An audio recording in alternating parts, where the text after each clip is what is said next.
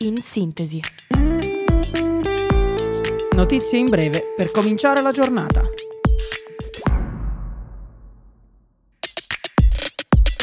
Buongiorno a tutti da Radio Yulm. Io sono Diletta e questo è In Sintesi. Ecco le principali notizie del giorno. Primo giorno di servizio a Roma per Roberto Vannacci. Immediata la notifica dei rilievi disciplinari nell'ambito dell'inchiesta avviata dopo la pubblicazione del libro Il mondo al contrario. Il generale si è presentato oggi a Palazzo Esercito per il periodo di affiancamento previsto prima di assumere il nuovo incarico di capo di Stato Maggiore delle forze operative terrestri. Ad attendere Vannacci c'era la comunicazione formale relativa alla prima fase delle indagini. L'ufficiale ha subito chiesto e ottenuto un mese di licenza per motivi familiari. Il GUP di Roma ha rinviato a giudizio i quattro 007 egiziani accusati del sequestro e dell'omicidio di Giulio Regeni, avvenuto al Cairo tra il gennaio e il febbraio del 2016. Il processo è stato fissato dal giudice Roberto Ranazzi al prossimo 20 febbraio. Le accuse nei confronti degli imputati sono di concorso in lesioni personali, omicidio aggravato e sequestro di persona. Ringraziamo tutti. Oggi è una bella giornata. Queste le parole della madre di Giulio Regeni dopo la decisione del giudice per le indagini preliminari. L'operazione di terra di Israele a Gaza è entrata in una nuova fase, con i tank arrivati nel sud della striscia.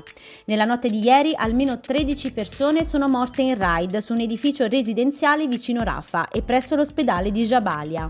Uccisi altri tre soldati israeliani per un totale di 401 da inizio guerra. I reporter morti sono 61. Attesa oggi a Gaza la presidente del Comitato interministeriale per il credito e il risparmio. Arrestati ieri a Brescia due giovani operai pakistani che esaltavano Hitler e gli attacchi di Hamas. Sul web pubblicavano messaggi d'odio rivolti contro il mondo occidentale, gli ebrei e la comunità LGBT. Delle donne scrivevano che non sono peggio degli animali, ma è bene tenerle in casa come schiave. Tra i reati contestati la diffusione di idee fondate sulla superiorità e sull'odio razziale e l'incitazione alla discriminazione. Ci preoccupa la giovane età dei soggetti e la pesante radicalizzazione, ha sottolineato il procuratore aggiunto Silvio Bonfigli. Emerge come vanno a braccetto esaltazione della jihad e messaggi suprematisti. L'intelligenza artificiale generativa è conosciuta dal 95% degli italiani. Lo rileva una ricerca condotta da Ipsos su un campione rappresentativo di 1500 persone, di età compresa tra i 16 e i 65 anni. È in particolare la generazione Z ad utilizzarla più frequentemente per la generazione di testi, la sintesi e la traduzione di lingue. Se da un lato sono tanti gli italiani a confidare in questo nuovo tipo di tecnologia, dall'altro crescono le preoccupazioni relative alla perdita di posti di lavoro e alla minaccia per la creatività. Il contratto del signor Ettore Messina è esteso fino al 30 giugno 2026. Queste le parole di Leo Dell'Orco, presidente del CDA dell'Olimpia Milano.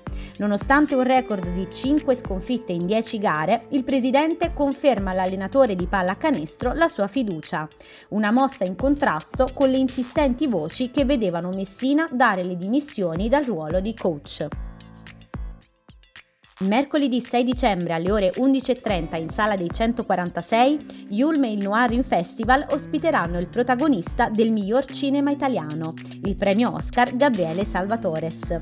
Insieme al rettore, il professor Gianni Canova, e alla giornalista e critica cinematografica Paola Giacobbi, il regista racconterà il suo mondo noir all'indomani dell'uscita del libro Lasciateci perdere. L'evento è aperto a tutta la cittadinanza fino a esaurimento dei posti disponibili. Queste erano le principali notizie della giornata. In sintesi, ritorna domani mattina, sempre alle 8, sempre su Radio Yulm. Un saluto da Diletta e vi auguro una buona giornata.